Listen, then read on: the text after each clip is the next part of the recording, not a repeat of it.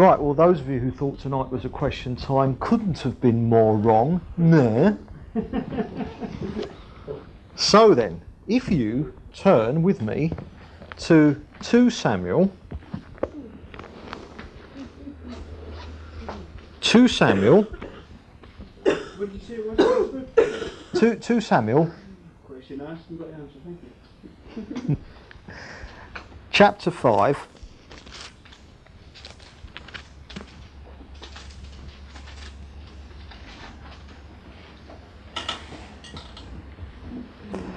And uh, I just want to read verse 20. And uh, this is a- actually a verse from a description of um, one of the victories that David had over the Philistines when he was king. And, uh, but it's not so much the story we're interested as just one, one verse of it. So David went to Baal Perazim, and there he defeated them. He said, As water breaks out, the Lord has broken out against my enemies before me. So that place was called Baal Perazim. And what Baal Perazim means, it's quite common that places in the Old Testament were named after a particular event to describe some aspect of it. And this place, after this incident against the Philistines, David called it Baal Perazim.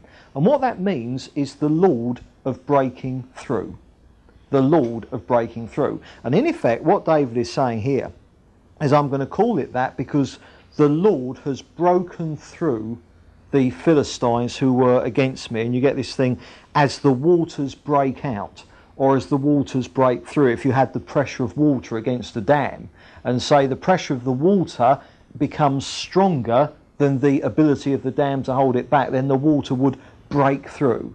And, um, and so David here calls this place the Lord of breaking through. And in our lives, both individually, each one of us individually, but also corporately as a fellowship, there are breakthroughs to be made in regards to various things.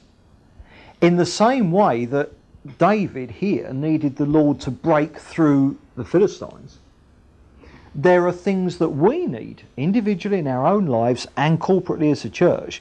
There are breakthroughs that we need in regards to various things. There are kind of obstacles that need to be overcome in, in order for us to really grow in the Lord and really to get close to Him. Now, I don't want anyone to think that, you know, I mean, I'm, I'm talking about obstacles that are some big deal. I mean, sort of don't think that this is a kind of a, well, there's, there's this that you've got to break through, so, so get breaking through. I mean, it's nothing heavy, what I'm talking about here at all. That will become clear as we proceed through. So don't think that this is some big, great challenge, massive repentance talk. It's not. But it's just seeing that in order to grow in the Lord, obviously, in effect, it is one breakthrough after another. That is what growing in the Lord is all about.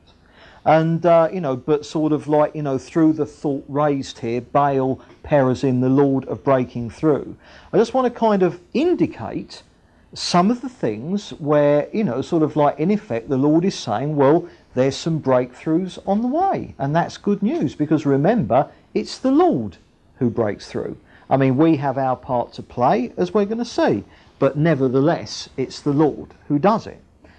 And what we're going to do is that we're going to have a, a quick look at three people that Jesus encountered when he was in ministry on earth. All right? Three people.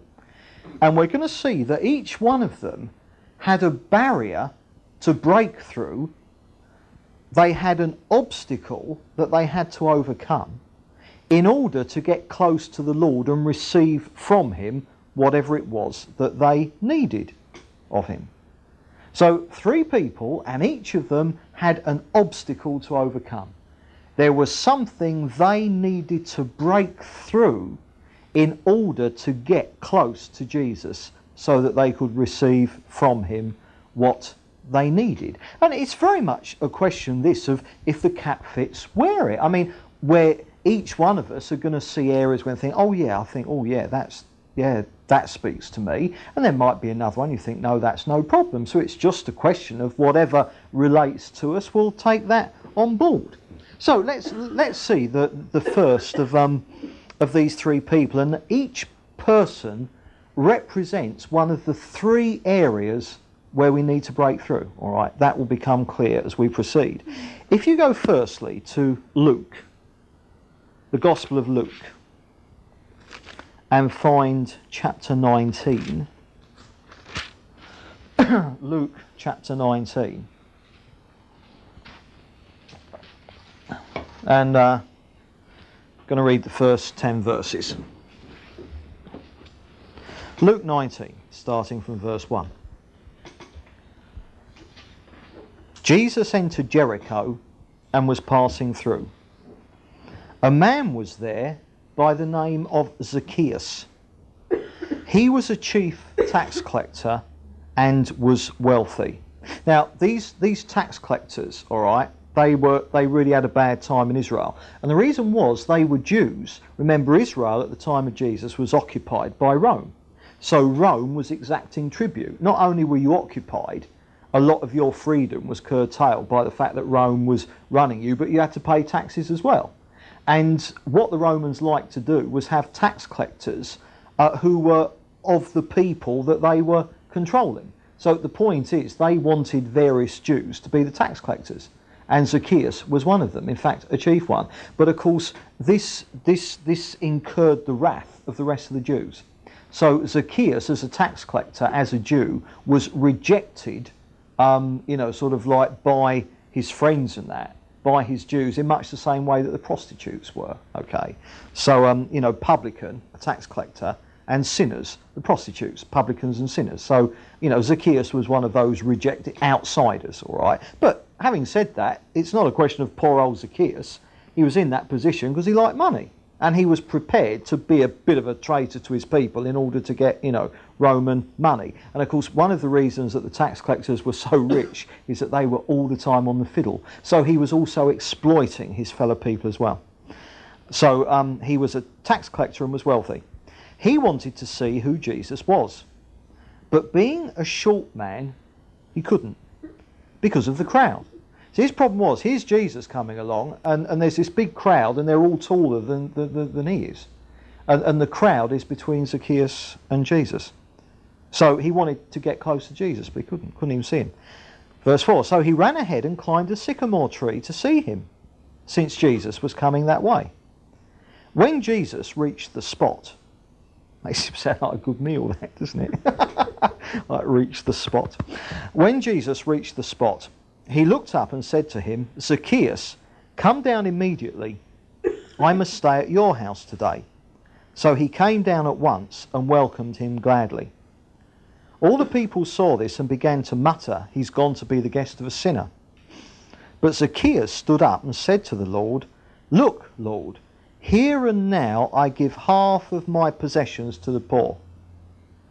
And if I've cheated anybody out of anything, I will pay back four times the amount. Jesus said to him, Today salvation has come to this house, because this man too is a son of Abraham, which was Jesus' way of saying he'd become a believer. For the Son of Man came to seek and to save what was lost. Now, Zacchaeus represents barriers that are to do with each one of us individually the barriers inside of us. You see, Zacchaeus' problem was he wanted to get close to Jesus. He was actually in process of becoming a believer. You know, this is when he actually gets saved. He wants to get close to Jesus. But there's an obstacle in his way that he has to break through. Now, that obstacle was to do with himself. It was that he was so short. And because he was so short, he couldn't get to Jesus because he couldn't even see where he was. Now, can you see? He represents the fact that there are barriers in all of us individually, okay, um, which need to be broken through in order to get closer to Jesus. And he was short, he couldn't see him. So the problem the thing that he had to break through was something to do with himself. It was um, some, you know, a factor in his own life. It was the fact that he was so short. So what he did is he had to find a tree to climb. He overcame the problem in that way. And obviously, when it comes to getting closer to the Lord and growing in the Lord or whatever, obviously, at the end of the day, our problems always boil down to something to do with inside of us, don't they? I mean, at the end of the day, most barriers, any barriers that we need to break through, tend to be generated from ourselves, all right? And uh, so, so normally, every step of the way in getting closer to the Lord and growing in Him kind of boils down to us having something to do about ourselves. But the main thing to get hold of, all right, is that here we're looking at someone who the problem that he had to overcome, the barrier that he had to break through, was something to do with himself. It was his size. And so, here we've got someone, they want to get to Jesus, they can't get to Jesus, and the main barrier, the main problem that they're facing is that because they're so short, and because the crowd standing in front of them are all taller, they can't even see where Jesus is. So that was the barrier that Zacchaeus was facing. And he did something about it. And that is the key. He did something about it. He climbed a sycamore tree. Now, we've got to understand, all right, that right back before God created anything, he knew, because God knows everything, that a day was going to come when a little chap called Zacchaeus was going to be desperately trying to work out how can I get to Jesus? I'm too short, I can't see where he is. So God always knew from eternity that Zacchaeus was going to face this problem. So what did the Lord plan in advance? He planned in advance that when the problem confronted Zacchaeus, he'd be standing next to a sycamore tree. So the Lord had a sycamore tree there that was there purely because Zacchaeus was going to need it. And so he climbs up the sycamore tree. And when he climbs up the sycamore tree, he has broken through the barrier of his shortness. Because now he can see Jesus better than anyone can. It reminds me of that time when Blinger and I were in, uh, in Disney World at the parade, and I was sort of like dangling halfway up a tree with Gary's video you know, desperate because the crowds, you know, were, were just, you know, and so Zacchaeus, he's gone up the tree and he's overcome the problem. And you see, each one of us, we've got to be aware of any sycamore trees that we ought to be climbing. Can you see what I mean?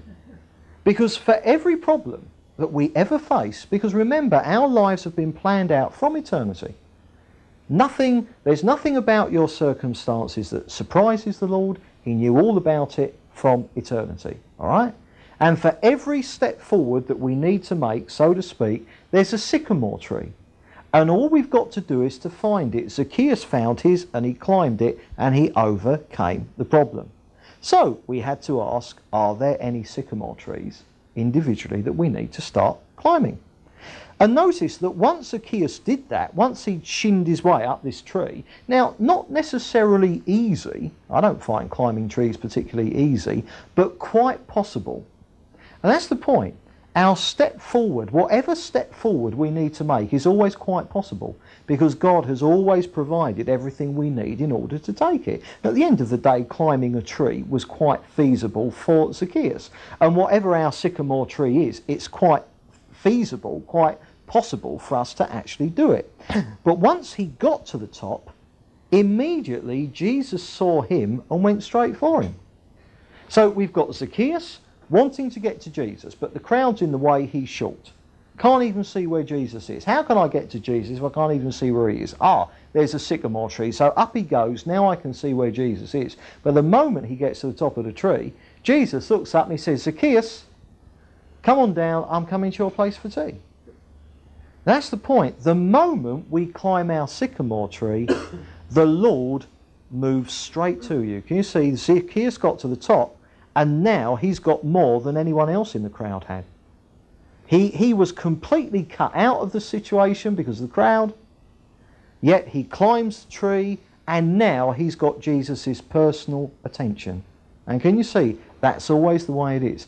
When we need to make that move to get closer to the Lord, the moment we do, we find that we might have gone one tenth of the way, Jesus has gone nine tenths of the way. It's always like that. He'll be straight there responding to our move to Him. Now then, remember, we're talking here about overcoming the barriers that are to do with ourselves, purely ourselves. For Zacchaeus, it was simply the fact that he was short. All right. So then, what are maybe some of the, the barriers that we need to overcome? What maybe are the sycamore trees that we need to climb in order to really make steps forward? I mean, for instance, uh, I mean, go, go to Isaiah 59. I, I'm just going to chuck some things out. The sort of thing that, that it might be. And uh, Isaiah 59, verse 2. And Isaiah says, But your iniquities have separated you from your God. Your sins have hidden his face from you so that he will not hear. Now then, unconfessed sin creates a barrier between us and the Lord, doesn't it? Unconfessed sin, and we're out of fellowship. What does the Bible say? If we confess our sins, he is faithful and just to forgive us our sins and cleanse us from all unrighteousness. So maybe there's an element of sometimes there's a barrier and the thing inside of us that is preventing us from getting closer to the Lord, for Zacchaeus, it was the fact that he was short. Maybe for us, sometimes there are things that perhaps we need to be a little bit more honest about. Maybe there are things here and there that we need to face up to and, and to stop excusing or justifying. You see, to identify and think, well, yeah, you know, with, with, with that thing, um, yeah, that's there, there's a sin there that I haven't really put right with the Lord. And there's a sycamore tree. Now, how do you climb the sycamore tree of unconfessed sin? It's confession, 1 John 1 9. If we confess our sins, he's faithful and just. Boom, boom. So there's a sycamore tree that maybe needs to be climbed. And then, if there is any undealt with sin, any unconfessed sin, anything that maybe we're excusing and justifying, but we know really that the Lord's got his finger on it, all right? So, so, so to just come clean, then, then we're saying, right, there's something in me preventing me getting closer to the Lord. Right, I'm, as it were, too short. There's my sycamore tree. I'm going to confess that sin, and here I am at the top of the tree. And now Jesus is saying, hey, hey, come down because I'm, I'm coming to your house for tea. You see, problem solved. Barrier broken through. As simple as that. Maybe prayerlessness. Remember, these are all personal things we're talking about at this juncture. Because Zacchaeus' problem was to do with himself. He was short. So these are problems purely to do with us individually. Prayerlessness, that can be a barrier. And that sycamore tree is, is ultimately just doing it just just doing it. If we're prayerless, there's going to be a kind of a barrier between us and the Lord that needs breaking through. So, I mean, what's the sycamore tree of prayerlessness? Well, it's it's it's praying. And remember what we've said here so many times. If it's if it's just five minutes a day, it's a start. No need to go from oh great struggle with prayerlessness to two hours in prayer a day. That's ridiculous. You know, but, but maybe just five minutes, just ten minutes. You see, there's always something that can be done. There's always the sycamore tree there to be climbed. Maybe the same with reading our Bibles. You know, I mean, again, if you know, sort of like you know, you know, the months come and go, and we we never read our Bibles. Again, we might well find that we're going to be in a in problems. Well, I mean, it's just just a question of doing it. Or it's like in going away from here tonight, there might be obviously things that I haven't mentioned specifically, but that the Lord might point out to each of our own hearts. That you know that will be purely between each one of us individually and the Lord. But are you getting the point? And it's like with Zacchaeus, we saw that. I mean, you know, he he went on to give half his possessions away to the poor. And uh, you know, and, and, he said, look, if, you know, if, you know, the people I've swindled, and there'd been enough of them because he was a tax collector. He says, right, you know, whatever I've swindled, I'm going to pay them back fourfold. And, uh, you know, so he, he really meant business, did old Zacchaeus. You know, can you see the point when he thought, I'm too short, but I'm not going to let that stand between me and the Lord? And then he's going on to sort of like giving half his money away. This guy meant business with the Lord. Uh, but that is the foundation of any growth in the Lord anyway, isn't it? It's only if we really and truly mean business. And if we do, well, it means that whatever sycamore trees need climbing, we'll get up them somehow. You might find you're halfway up and keep falling off. Well, okay, but you're going to keep going until you get to the top. You will. It's possible. The Lord will make sure. So then, the point is, for Zacchaeus, his being short was a real kind of hindrance to him getting closer to the Lord.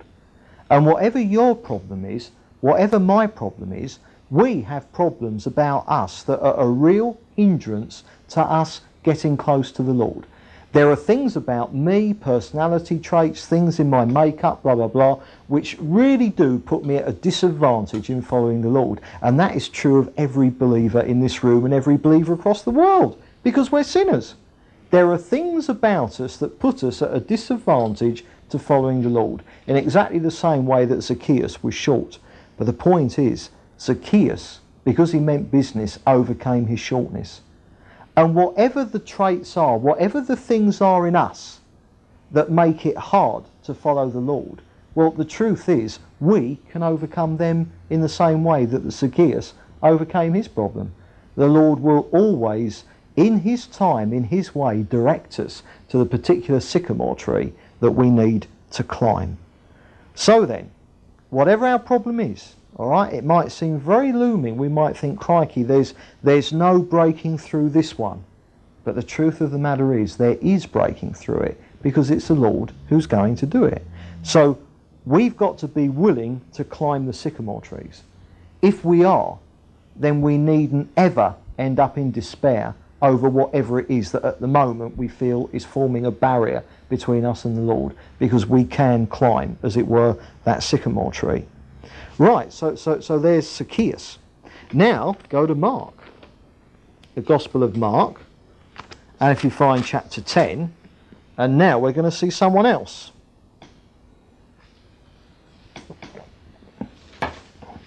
whose problem was slightly different. The barrier that they needed to break through was, was slightly different. Mark chapter 10, and uh, if you find verse 46. Then they came to Jericho. As Jesus and his disciples, together with a large crowd, were leaving the city, a blind man, Bartimaeus, that is, son of Timaeus, was sitting by the roadside begging. When he heard that it was Jesus, of Nazareth, he began to shout, Jesus, son of David, have mercy on me. Many rebuked him and told him to be quiet. But he shouted all the more, Son of David, have mercy on me. Jesus stopped and said, Call him. So they called the blind man. Cheer up, on your feet, he's calling you. Throwing his cloak aside, he jumped to his feet and came to Jesus. What do you want me to do for you? Jesus asked him. The blind man said, Rabbi, I want to see. Go, said Jesus. Your faith has healed you. Immediately he received his sight and followed Jesus along the road. Now, Bartimaeus' problem was slightly different. He wanted to get close to Jesus. He's in a crowd all right, rather like um, you know Zacchaeus was. But with Bartimaeus, all right, if you get a crowd, you get a lot of noise. And Jesus is coming, and Bartimaeus is there, and he starts calling out to Jesus. Now he's he's up against a crowd. You've got a whole crowd and all their noise, all right. And Bartimaeus calling out to Jesus, one voice trying to be heard over a multitude of voices. But then, not only that, then the people in the crowd immediately around him start to tell him to shut up. Saying, shut up. What are you going on about? Quiet. And so here's Bartimaeus. He wants to get close to Jesus, and the only way he can do it is by crying out. But the first thing he's up against is the general noise of the crowd anyway. And then the second thing he's up against is that people in the crowd were trying to tell him to shut up. So what was Bartimaeus' problem? What is the area that he represents? What was the barrier that Bartimaeus had to break through in order to get closer to Jesus? Well, it was the barrier of other people. Because he was surrounded by other people who, the more he was shouting, the more they were telling him to shut up. And that was his problem. All right? So Bartimaeus, he had to break through the area, the problems that were related to other people. And he simply did it. The more they told him to shut up, the more he shouted out loud for Jesus, obviously, until Jesus heard him and came to him. So the point was, in order to get closer to the Lord, Bartimaeus had to overcome the effect, not that he was having on himself, like Zacchaeus. He had to overcome the effect and limitations of how other people were affecting him. He had to overcome the effect that others were having on him. And there are two areas there. Because at the end of the day, all of us have to break through the barriers and the problems that we find ourselves going through as a result of other people. Yes, we face the problems we go through as a result of us, Zacchaeus being so short, but we also face the difficulties of the effect that others have on us. Bartimaeus trying to shout out over the crowd.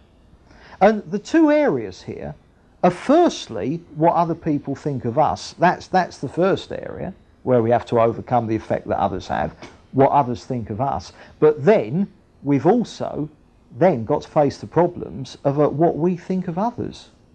So, so let's look at that each in turn. First of all, what others think of us. Now, that's a problem. There can be barriers there that need to be broken through, i.e., we're being held back in, in, in getting closer to the Lord. We're being held back in our growth in the Lord because of what we perceive other people think of us. I mean, it's like, for instance, take the whole area of, you know, in worship and say the gifts of the Spirit, personal witnessing. You know, so in the worship, I mean, you know, maybe you, you know there's more freedom to come. And yet, what's the thought? Well, I mean, you know, I mean, I really, I really do, in, in my heart, I really do want to stand up and dance and clap. I mean, that, that really seems the thing that I want to do. But, oh, what will people think of me? Or like with the gifts of the Spirit, Lord, I, I really want you to use me in, in tongues, interpretation, in prophecy, in sharing things, whatever. Lord, I really want that. I really want that. But, oh goodness, what will others think of me? What will they think if I get it wrong? What will they think if I cock it up? You see what I mean? All, all, this, you know, what will other people think? And so the crowd, other people, are holding us back and preventing us from really breaking through to getting closer and closer to Jesus. The same with personal witnessing. Jesus wants us to witness to him. And there are opportunities sometimes where, you know, it, it, comes along and there it is on a plate. The Lord wants us to speak a word of witness maybe to unbelievers. And, oh, what will they think of me? Now, you see the problem? We see it so clearly, don't we? So often when we're held back in doing what the Lord wants. We're held back in getting closer and closer to Him because the effect other people are having on us. Because we're kind of thinking, oh, what do they think of me? If you go to John, John chapter 12, we can see the answer to this one. John chapter 12.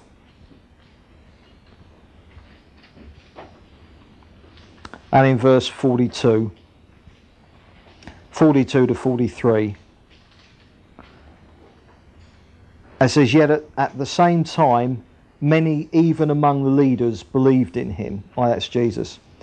But because of the Pharisees, they would not confess their faith for fear that they'd been put out of the synagogue. For they loved praise from men more than praise from God. So here you've got people, they're becoming Christians. They're believing on Jesus. But because of the Pharisees and because of the important people in their society, they keep stum about it. So they follow Jesus secretly because they think if, if, if I make a noise about this, they're going to put me out of the synagogue. And of course, the point is, if you were a Jew, if you were put out of your local synagogue, I mean, your life had come to an end. You know, because the whole Jewish life surrounded worship. It, it was the centre of their whole lives. And if you were, as it were, like excommunicated from the synagogue, you were an outcast. And yet the point was that these people, they were believers, but they loved the praise of men rather than the praise of God. And that, that's the issue that we have to face. Every time we're sort of like, you know, going down the tack of, oh no, because what will other people think? Assuming that it's something that we know is right and proper. If we're being held back out of this thing, oh, what will others think? Then, then in effect, what we're doing is, is we're going after the praises of men before the praises of God. Now, I mean, obviously, it's not, you know, if, if you get the praise of men, that, that's great. I mean, the Bible says there's nothing wrong with that. I mean, in the Bible it says, let another's lips praise you, not your own. The Bible says, don't praise yourself. But if others do, great, you know, no problem there. But the point is that when we go for the praise of men rather than the praise of God, well, then we're really holding back, and there's a kind of a, a barrier that's getting bigger and bigger between us and the Lord. And what it boils down to, it doesn't matter what other people think. You see, that, that's the great, that's the secret. That's the secret. If you've got God's smile, it does not matter if you end up with man's frown. It doesn't matter. If you're doing what you know, beyond all doubt, God wants you to do, then if other people have a problem with that, that is their problem. It's not your problem in the slightest. It doesn't matter what others think. And when it comes to like stepping out in obedience to the Lord, then it doesn't even matter if you get it wrong. Because we all get it wrong, and it's only by doing it and making mistakes that we learn. So, whatever it is worship, gifts of the Spirit, evangelism, whatever if you know it's right, do it, alright? What other people think is, at the end of the day, neither here nor there. And then the other side of this, the barrier of the effect that other people have on us, is what we think of other people. What we think of other people. Not worrying about what they think about us, but it's when we're getting all tied up over the issue of what we think of others. I mean, for instance, let me ask you a question, and this will indicate kind of what I'm going on about here. Have you ever been distracted, for instance, in worship, because there's someone there who's getting up your nose? Has that ever happened? Found that you can't worship because someone's annoying you? That's what I mean. Now, that's a barrier between us and the Lord, isn't it? There, what you've got is you're being affected by other people, but it's what you think of other people. Because, yeah, I mean, I, I you know, I, I, suppose at the end of the day, you can be affected. I mean, if someone, I mean, you know, if someone is kind of, you know, getting a bit, you know, resentful against you, and if they show it, then that can affect you. But the point is, if I get resentful against someone else, the one thing I do know, whether it affects them or not, enough going to affect me spiritually, isn't it? And so there's a barrier sometimes that we need to break through. I mean, you know, things like impatience, intolerance.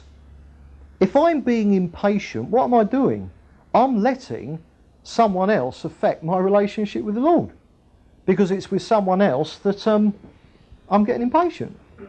And so someone else, I mean, not that it's their fault, it's my fault. But can you see, in regards to other people, I'm getting out of fellowship with the Lord. So impatience, intolerance, resentment, bitterness, all these things. It's all the same thing as Bartimaeus having to break through the effect of that crowd, the effect of other people. And that's something that we have to look at as well. Because what we think of others, we can end up what we call here Twitter and bisted, can't we? And if we end up Twitter and bisted in regards to other people, well, my goodness, there's a barrier between us and the Lord.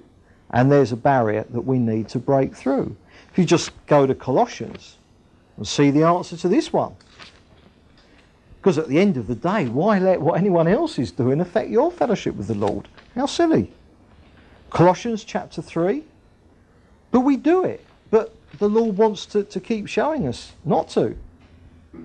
Colossians chapter 3 and verse 12. He says, Therefore, as God's chosen people, holy and dearly loved, clothe yourselves with compassion, kindness, humility, gentleness, and patience. Bear with each other. Well, how could anyone get up your nose in the worship if you're doing this? Bear with each other and forgive whatever grievances you may have against one another. I mean, you know, forget the worship even. How could anyone get up your nose full stop if, if we're doing this? Can you see? Uh, forgive as the Lord forgave you. And over all these virtues put on love, which binds them all together in perfect unity. You know, part of our problem is that often not content to get on and work on our own sins. That's kind of back to Zacchaeus, isn't it? Right? Rather than that, it's very easy to end up concentrating on not everyone else's necessarily, but certain other people's. All right? And, and very often it's if, if you end up with a if you have a little resentment against somebody or a little a little discontent or you know just a little something in regards to someone else that isn't right every time you see them it's like they've got a big neon sign over their head and it lists all their sins and it's all you can see and they get more and more annoying don't they and you get more and more indignant about the idea of having to have fellowship with them that's what i'm talking about now you know i mean that that that that that is daft. That is daft. And uh, you know, there's an area there. If we kind of, you know, did you know really took this Colossians thing on you know on on board, I mean, you know how, how much, you know how, how much nicer our, our lives would be. I mean, what a greater proportion of time we'd spend in absolute peace inside, rather than than all the getting het up and struggling in regards to other people. And of course, exactly the same thing when, when Jesus heard Bartimaeus crying out over the crowd. He was Bartimaeus, he was saying, I'm not going to let other people affect me to the point where I can't get through to Jesus. And he overcame the effect that other people were having on him.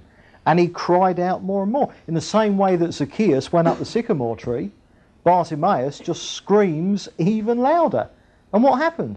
The moment that Jesus heard him, I mean, you know, he did his bit, he broke through, he shouted, all right?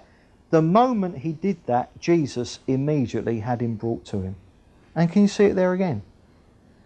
When we take that step to overcome whatever the barrier is that needs to be broken through, the moment we take that step, the Lord is there to meet us. Regardless of what you may feel, regardless of what you might think, regardless of what it might look like, I mean, you might feel that you've climbed that sycamore tree only to sort of like get stuck in the branches. I mean, you might feel sometimes that, like Bartimaeus, you shout and scream over the crowd only to go hoarse, lose your voice, and then you can't say anything else. That might be what it feels like. But the truth of the matter is, Jesus ended up going to Zacchaeus' house for tea. Bartimaeus ended up being brought to Jesus personally.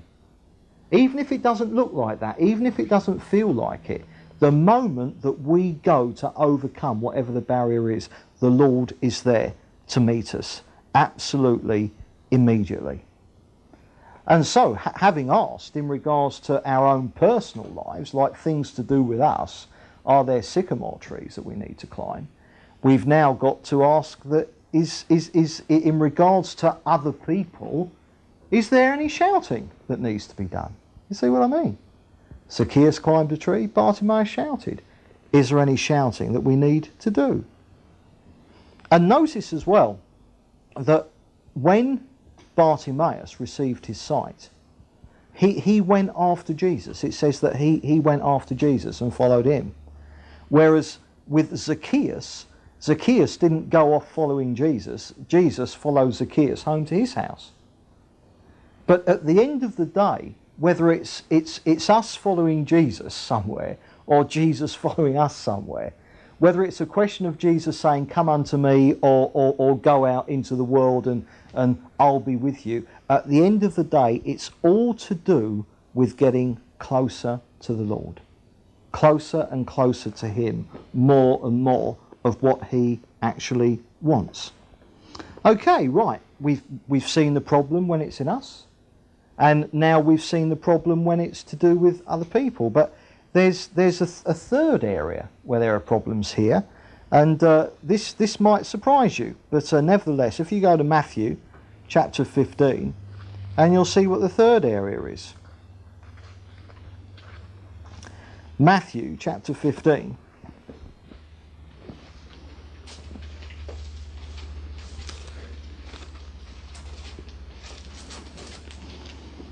And if you find verse 21, Matthew 15 21.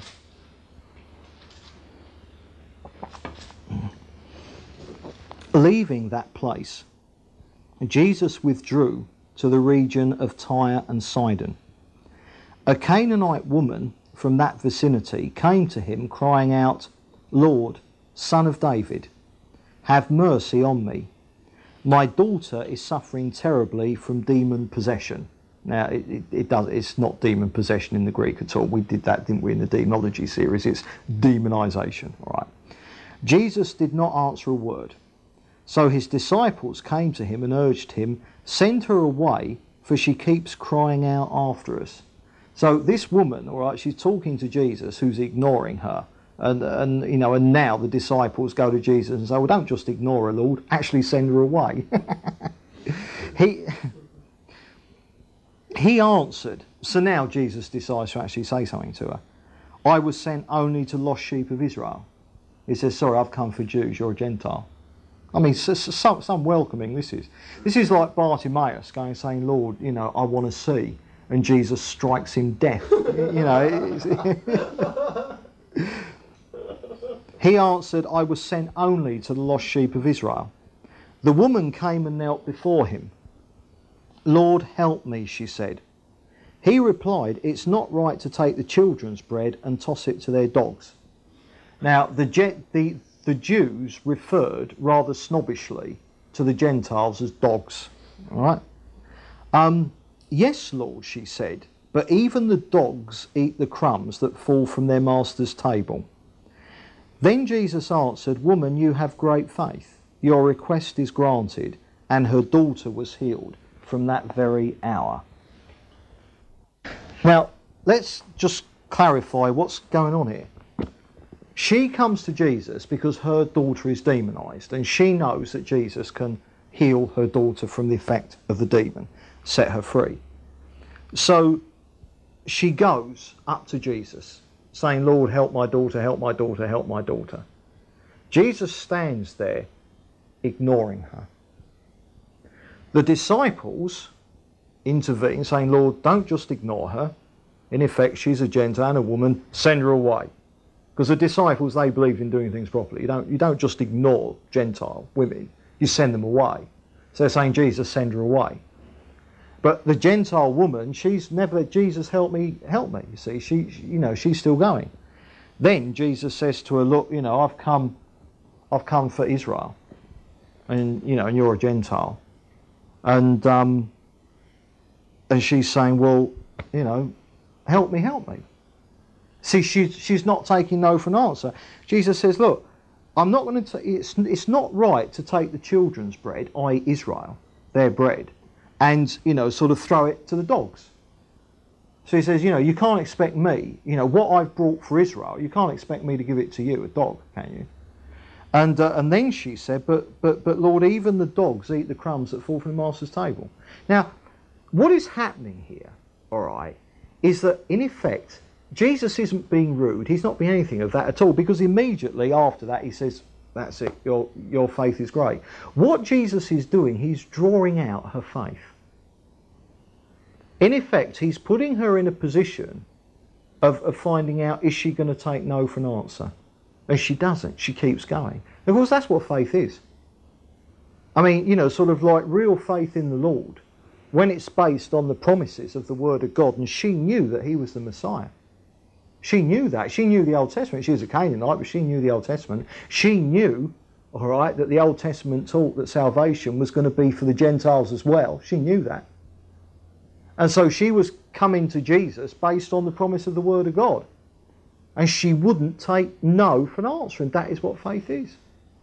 And so Jesus is in effect drawing her out. And when he says this thing about, you know, I mean, I can't, I can't throw the, you know, the children's food to the dogs, you know, and she says, well, you know, Lord, you know, I mean, even the, you know, the dogs under the table, and, and the word she uses there, a puppy, you know, it's puppy. Even the puppies under the table, they get the crumbs like. And, and, and, and she's fallen in, and they're, they're virtually having a little jokey rapport now. You know, you know, virtually see them winking at each other. She's fallen in. She knows what Jesus is doing. So in effect, what Jesus was, was doing was drawing out her faith. All right. But the problem, the barrier that she had to break through was, was Jesus' seemingly reluctance, her, his seeming reluctance to respond to her. That's what she had to break through. She wouldn't take no for an answer, but the point is, what we've got here are the problems that hold us back in the area not of ourselves, not of others, but of God Himself. And one of the areas where we have problems, where we need to break through, is in the area of the Lord Himself. And it's things like, remember, she's going to Jesus who's ignoring her, and then when he does start speaking, seems to be trying to put her off. And what we've got here is, is, is the whole area of, for instance, when people have problems with whether the Lord loves them. The Lord doesn't love me. That, that's a barrier that needs to be broken through. The whole area of, yeah, I mean, other, I, I, I know he loves other people, but, but not me. That, that's a problem, and that's to do with the Lord. You know, the thing about, well, I mean, you know, I I do confess my sins, but he doesn't forgive me because I don't feel at peace. So he doesn't forgive me. Others, yes, but not me. Not me. It's sort of seeing that, you know, the truth of the Word of God, it, it's, it's for everyone, but not me. And it's all to do with a problem that we have with God Himself. I mean, you know, the, you know, the idea that God, God won't hear your prayers. I mean, if, if other people, yeah, but he, he won't hear your prayers. Or, or God doesn't bother with your worship. Oh, yeah, He's blessed with other people, but no, what you do, no, it's neither here nor there. This big blanket of despair and, oh, what's the point? You see? It's, it's the old problem of that wrong picture of God, isn't it? And what Jesus was doing with the Canaanite woman, he was always saying, now, I wonder, I wonder if she's got me right. Oh, I know, yeah, if I pretend to ignore her, will she buy that I'm horrible? And she didn't. She knew he wasn't. And that's why she kept going. She was saying, you know, Lord, you, you can pretend to be horrible all you like, but I know you're you're lovely. that's, that's what she was doing. She broke through that barrier of a potential wrong picture of God. And, you know, that often needs breaking through in us. Now, I mean, we've talked quite a bit, you know, recently about unbelief and this is all tied up with unbelief. I mean, the Bible says God is love. I mean, you know, the Bible says that, that, that God loved us so much that he sent Jesus to die for us. I mean, that's, that's, that's the truth. And yet, we doubt that. We don't believe it. You know, the Bible talks about how much he wants to bless us. The Bible talks about how thrilled he is with us the way as children. We say, Daddy, Daddy. But we don't believe it. Maybe we don't feel like that, and so we don't believe it. You know, and, and that is unbelief. It's not believing the Word of God. Because, I mean, what is the opposite of unbelief? It's faith. And, and how do you get faith? Faith comes by hearing, and hearing by the Word of God. That's where we get it from. By believing the Word of God, that's what faith is. Not believing the Word of God, that is unbelief. So the Bible tells us what God is like, how wonderful He is, how much He loves us, all that. The, the, the nicest person you could ever meet. I mean, that's when you're talking about Almighty God, that description almost sounds insipidly blasphemous, but it's completely true. He is the nicest person you could ever meet. He is absolutely wonderful. He is love. And yet sometimes the problems we have believing that. He's got it in for us. Whoops. He's going to get me now. I mean, yeah, I've said in the past, you know, I mean, I was kind of, you know, I mean, the only thing that prevented my past catching up with me is I was running so fast in the opposite direction. And until I realised, but hang on, God dealt with my path, my past. I was all the time living, you know, waiting for, for, for you know, the, God's hammer of unloving, horrible, nasty judgment to come down on me. That's daft. Now, God will discipline, yeah, he, he won't spare the rod. But, you know, I, mean, I, I, kept waiting for God to pound me out of existence. You know, that this, this great, horrible, you know, sort of like stern, judgmental figure in the sky that you can't begin to identify with. No, that's what Satan's like. That's what Satan's like. That's not what God's like. And so we need maybe to overcome that. There are problems in that particular area. Go to, to John 1. John chapter 1.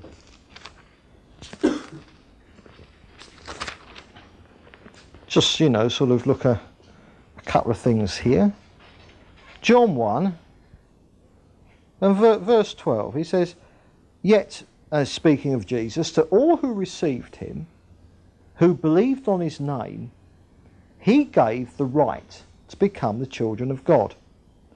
Children born not of natural descent, nor of human decision or a husband's will, but born of God.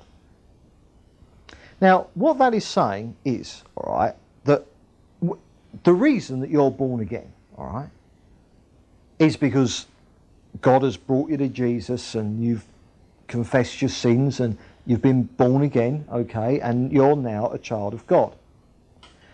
But that happened, all right, not because of a human decision, although you had to say yes, obviously, and obviously not of a husband's will, but, but you were born of God. Now, it's saying simply this you were born into God's family because you were a wanted child. You see? I mean, it's like sort of some children, they're born into the world that, that their, their parents want them. They're planned for. Other children aren't planned for, all right, but that they're loved anyway. But other children aren't planned for, and the parents have a real job loving the children. And lots of Christians seem to be more in that position when they think about the Lord you know. But but you were a wanted child. Okay? You were born again because it wasn't just that God wanted I mean God likes a big family. But it wasn't just that God wanted to increase the size of his family by one, and it happened to be you. God wanted you in his family. See? Now then, do we believe that? At rock bottom, do we believe that? That we're wanted children? Because we are. You know, he fathered you spiritually because you're a wanted child. Go to Matthew, Matthew chapter 11.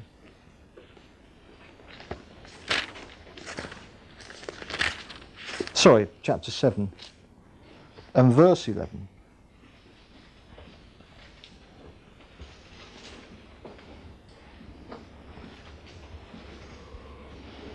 Jesus said, If you then, though you are evil, know how to give good gifts to your children, how much more will your Father in heaven give good gifts to those who ask him? Now, what Jesus is doing here is that he's, I mean, say Steve with Samuel, Dave with David and Dana, Jonathan with Emma, Gary with his two. All right. Now the point is, your your hearts burst with love for your children. and all you want for them is the best. And here Jesus is saying that's absolutely genuine. But he's saying, but you're sinners. That's genuine, but you're sinners. So if you can arise to those heights in loving your children, even whilst you're sinners, says, how much more do you think that God loves you? Do you see the comparison? Jesus is saying, you know, yeah, you earthly fathers, though you're evil, you love your children to bits.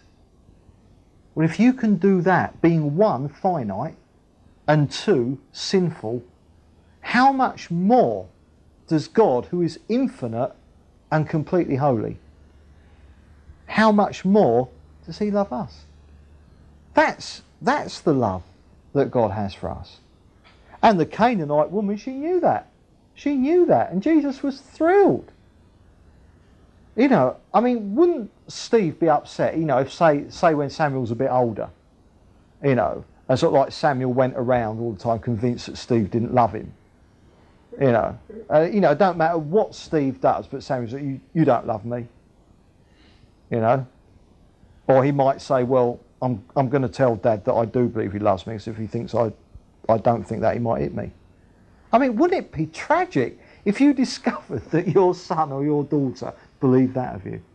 And yet, when push comes to shove, how many Christians actually believe, you know, sort of, what must it be like for the Lord after everything he's done?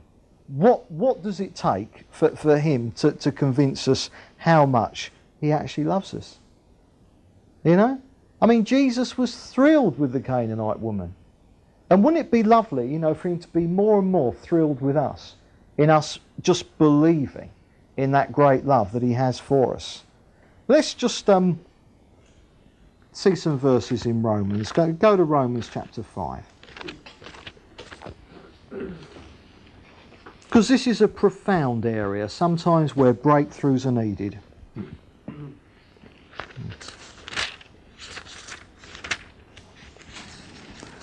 Romans chapter 5. I'm absolutely convinced with this, you know, sort of love the Lord your God and your neighbour as yourself, that, that, that there's a, a complete time. If, if you have problems with God loving you, I think you're going to have problems possibly with loving other people. Uh, you know, uh, uh it's so easy to, if we represent to others the God, you know, if, if we think God is harsh on us, we're going to end up harsh on others. And it's, it's a tragedy because then we're, you know, we're ending up misrepresenting God him, himself. Romans chapter 5 and verse 6. And um, Paul says, You see, just at the right time, when we were still powerless, Christ died for the ungodly. Very rarely will anyone die for a righteous man, though for a good man someone might possibly dare to die. But God demonstrates his love for us in this while we were still sinners, Christ died for us. Have you see that? It's not even that he loves us because we're following him. He loved us enough to die for us when we had no interest in him whatsoever. Go to chapter 8, Romans 8, and first of all, verse 15. He says, For you did not receive a spirit that makes you a slave again to fear, but you received the spirit of sonship. And by him we cry, Abba, Father. And Abba, that's, that's the kind of, that's the little word that babies first, you know, that's dada. The most intimate, the most helpless, the most in, endearing, you know, kind of thing that a little child can say. And Paul says that is the relationship that God has brought us into in regards to himself. But he says, rather than that, he says, you receive a spirit that makes you a slave again to fear. And Paul's saying, you know, in this thing about, yeah, there's a right way to fear God, respect and awe. Of course there is. But there's another time, you know, sort of like sometimes where we can end up frightened of God in exactly the wrong way. And it's just bondage, you know, thinking that he's horrible or something like that and out to get us. Absolutely crazy. And that leads us into fear and that leads us into bondage. Paul says, no, we've got the exact opposite of that. We're supposed to be crying out, Dada, Dada. That's the relationship that he's brought us into. Verse 31 as well, he says, What then shall we say in response to this? If God is for us, who can be against us? He who did not spare his own son, but gave him up for us all, how will he not also, along with him, graciously give us all things? What Paul's saying, you know, I mean, if God didn't even withhold Jesus, was prepared to give Jesus to die for us, he said, well, when it comes to, you know, to being blessed and answers to prayer, I mean, the sky's the limit. If, if God didn't hold Jesus back on us, well, my goodness, will he not now freely give us all things? That is the love that God has for us. That is how he feels about us. And we need to know that. We need to believe that. We might not necessarily feel it, but we need to know it to be true, to believe it to be true. And, and, and as we do that, then areas which are real problems will begin to dissolve away and we'll get closer to Him. Because one of the things is that, I mean, if there was someone in, in this fellowship, say, who came into the fellowship, and let's say they were standoffish, um, they only sort of like were really interested in you to tell you what's wrong with you, um, you know, and sort of like, you know, they, you know, they sort of felt that the whole time you were just like snivelling around them and couldn't get anything right, blah blah blah. If if someone in the fellowship was like that, you wouldn't want to spend much time with them. But but the thing is that, that that's often what we think Jesus is like, isn't it? That's what we think God is like. You know, He's only going to speak to us when it's to convict us of sin or something. You know, and that you know you can't get close to Him because if I do, if I do, you know, if I snuggle up to Him, rather than get a cuddle, I'm going to get rebuked for something. Well, I better not get too close, Lord. I'm going to get convicted about something. I think what a tragic. Yes, of, of, of course the Lord will convict us if there's something needed there, but that's part and parcel of a loving relationship. But isn't it a tragedy when we end up thinking of him only in terms almost as if he's a rather standoffish person that, that, that you're not really going to want to get too close to? Well, if you realise how lovable the Lord is, then what a barrier that removes from the heart of anyone who's a little bit frightened and thinks that the Lord's only going to, you know, like give them a kicking because they're a sinner. You know, I mean, sort of like God, He just meets us with, with His grace. His grace and His love and His forgiveness. So, there is a third area where, I don't know, if there are problems to overcome, if there are barriers to be broken through, let's make that move. And you break through that barrier simply by getting a grip and believing the Word of God. Not feelings. You know, it might, it might seem, it might feel that God is a long way away from you and He's not helping you. That isn't true. That isn't true. It might feel that He's left you. That isn't true. That isn't true. You might think He's got it in for you. It isn't true. It isn't true. It just isn't true. And yet, if we believe Satan's lies rather than the truth of the Bible, well, I mean, it's daft, isn't it? That's daft. Satan is going to keep all kinds of barriers between us and the Lord. And, um, you know, I, I mean, in talking about how, how much God loves us, I mean, it, it, it poses a question, you know, why does the Lord love us so much? And, and, and, and, and the answer to that is that he, he just does. He just does. I, I mean, you know, if Samuel said, Daddy, why do you love me so much? I mean, yes, Steve into, well, because you're my son and blah, blah, blah, blah, you know, into all that. But at the end of the day, he just does. He can't help it, can he? And that is how the Lord is with us. He cannot help loving us to bits. And what a tragedy when we don't actually believe that. So then, various areas.